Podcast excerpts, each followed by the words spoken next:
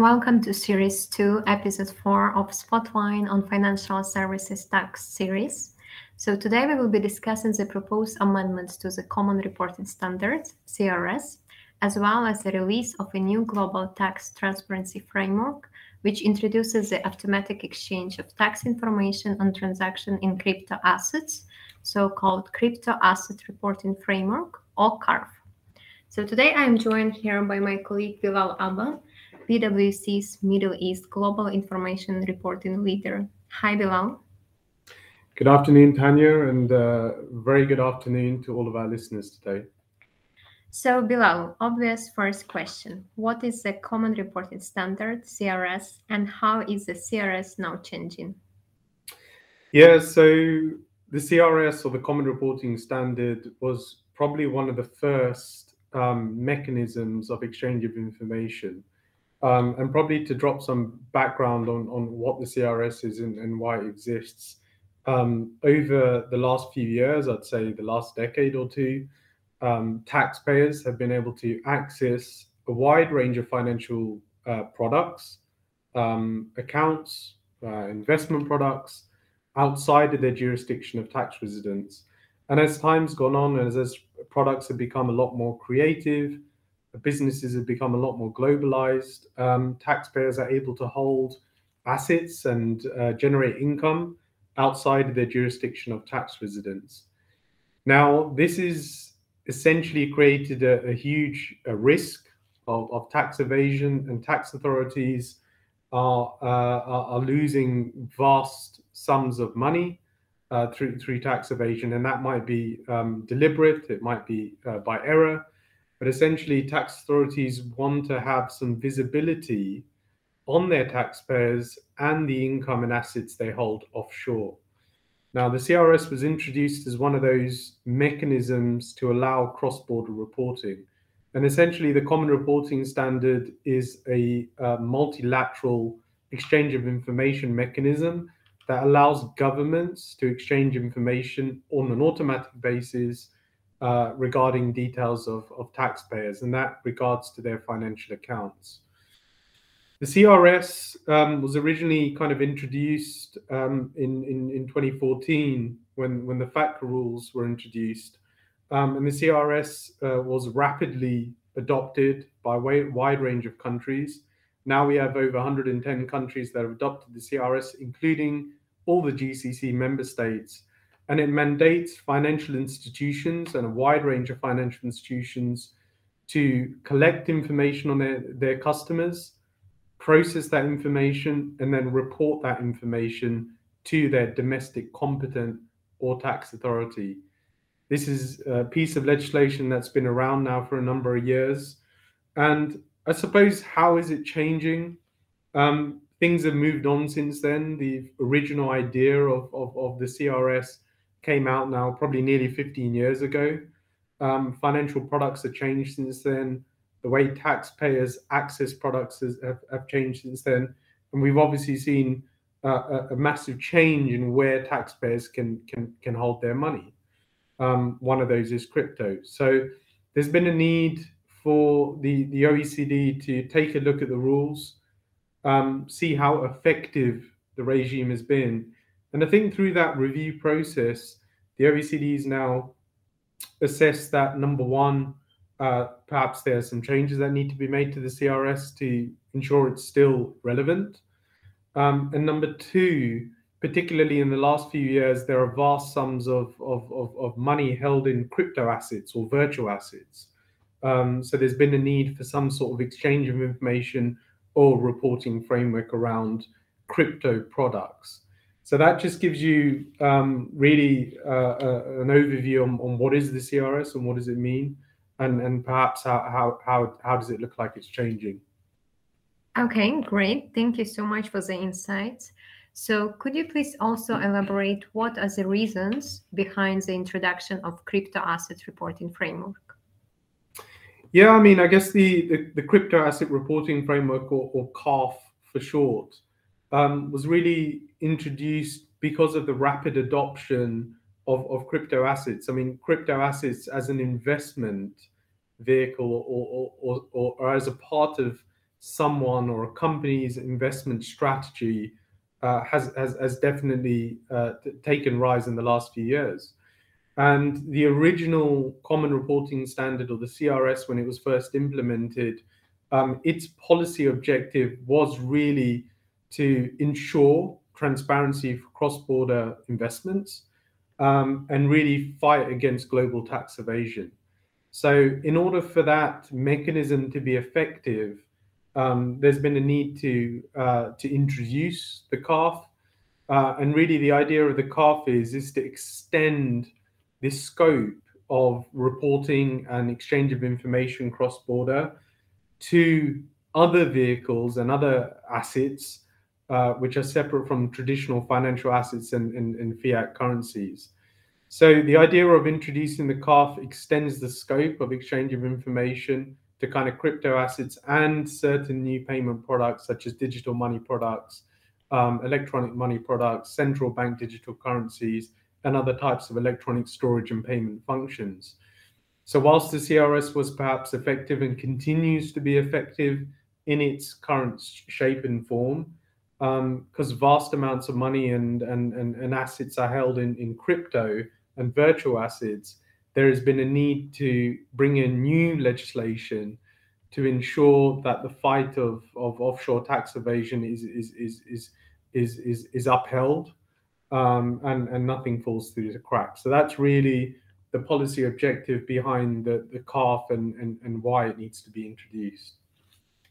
Interesting. So I believe this new framework of CARF provides also for the collection and exchange of tax relevant information between tax administrators with respect to the person engaging in certain transaction in crypto assets. So, uh, could you please elaborate what kind of obligations the individuals and entities, obviously, that fall within the scope of CARF will have to follow? Yeah, I suppose there's there's there's, there's two sides of the coin. Um, so, so, so, one side is the, the, the, the, policy intent or the legislation will include certain businesses in scope. So certain uh, institutions or certain businesses that perform certain activities related to crypto assets and virtual currencies will fall into the scope of the rules. And it's those businesses that will have certain obligations um, under the rules, and that those obligations may involve identifying where their customers are tax resident, performing certain due diligence and monitoring procedures, and indeed reporting certain data, financial and non financial, to local competent authorities. So that's number one, that's one side of the coin. That's the businesses in scope. And I guess the kind of flip side to that is well, customers of these businesses will also have to provide certain information to those businesses. Um, and that information may range from their, uh, their, their personal data, their tax residency, um, information uh, regarding their, their movements or any changes in their, their status or tax residency. So it, it, it will need both sides of the coin or, or both stakeholders um, to, to be compliant with these rules for, for the rules to be effective. And that's really where, where, where, where the impact will be, or really be the businesses that need to comply. And then the individuals and entities as customers who will need to provide certain information. And that's really how the existing rules work around CRS.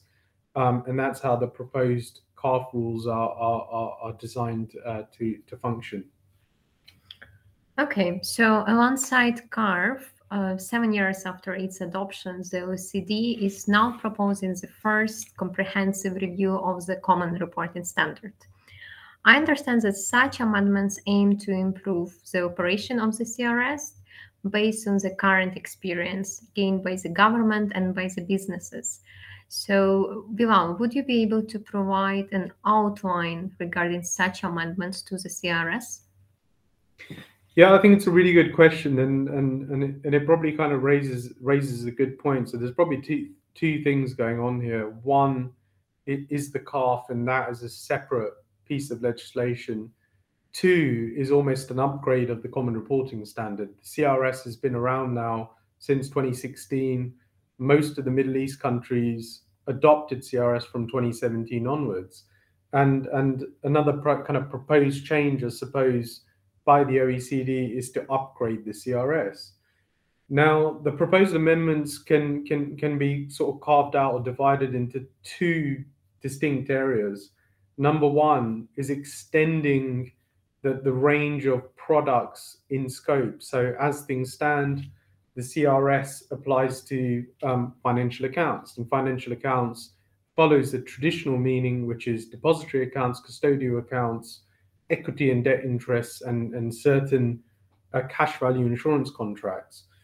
Now, the amendment to the CRS proposes a change whereby new products are going to be introduced into scope. So, digital financial assets, um, certain products and, and, and, services that may constitute a credible alternative to traditional financial accounts or traditional financial assets. Alongside CARF, seven years after its adoption, the OECD is proposing the first comprehensive review of the Common Reporting Standard. I understand that such amendments aim to improve the operation of the CRS based on the current experience gained by the government and businesses. So, Bilal, would you be able to provide an outline regarding such amendments to the CRS?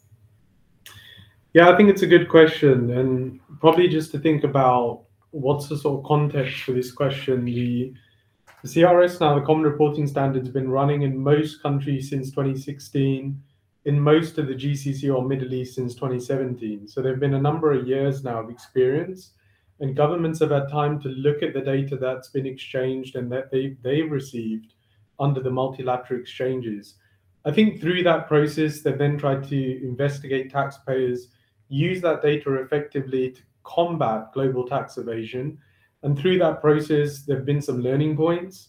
Um, I think things have moved on. So people are able to access very different financial products now um, people are able to access financial products outside of their jurisdiction a lot more easily.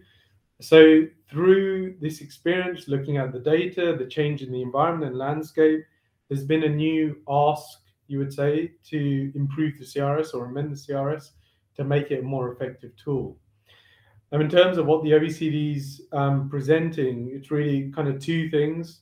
Number one is increasing the number of products in scope at the moment, we got pure vanilla financial products, depository, custodial, cash value insurance contracts, and debt and equity instruments. So th- th- th- those are the products in scope of the current CRS.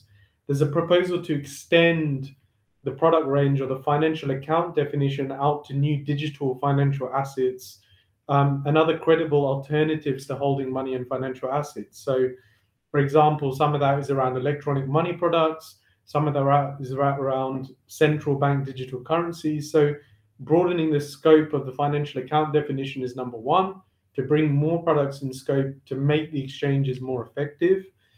And number two is around the due diligence procedures and reporting outcomes. So lots of work is currently being done by institutions to comply with these requirements, and that involves some quite heavy handed enhanced due diligence and reporting the OECD want to improve the usability of the data for tax administrations when data is exchanged, and also to introduce some efficiencies. So to um, make it easier for institutions to comply with these regulations and, and, and to report under these regulations. It's it's been immense expense and time, resource spent not only by tax administrations but also by financial institutions to implement these requirements and be kind of fully compliant. So so that those are really the drivers behind the proposed changes and the proposition is the amendments to the CRS will make it a more effective tool when it comes to combating global tax evasion.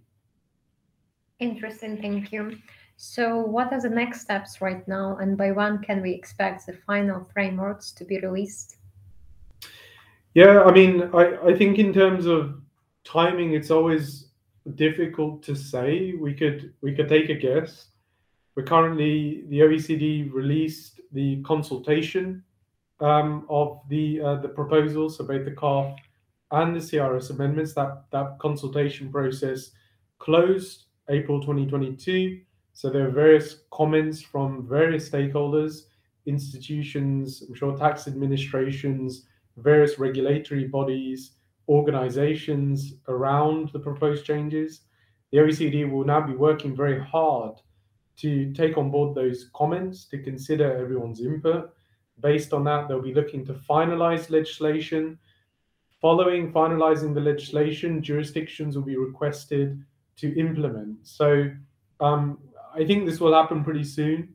Um, I think we'll see a change in 2023 around these regulations, and then tax administrations will be required to implement these changes, translate them into domestic law, upon which institutions will need to start complying with these regulations. So um, it, it, it's around the corner. I think it's probably before we close, probably worth just talking about FATCA. Um, the IRS has also done a huge amount of work. Very recently issued a report on the effectiveness of the FATCA regime.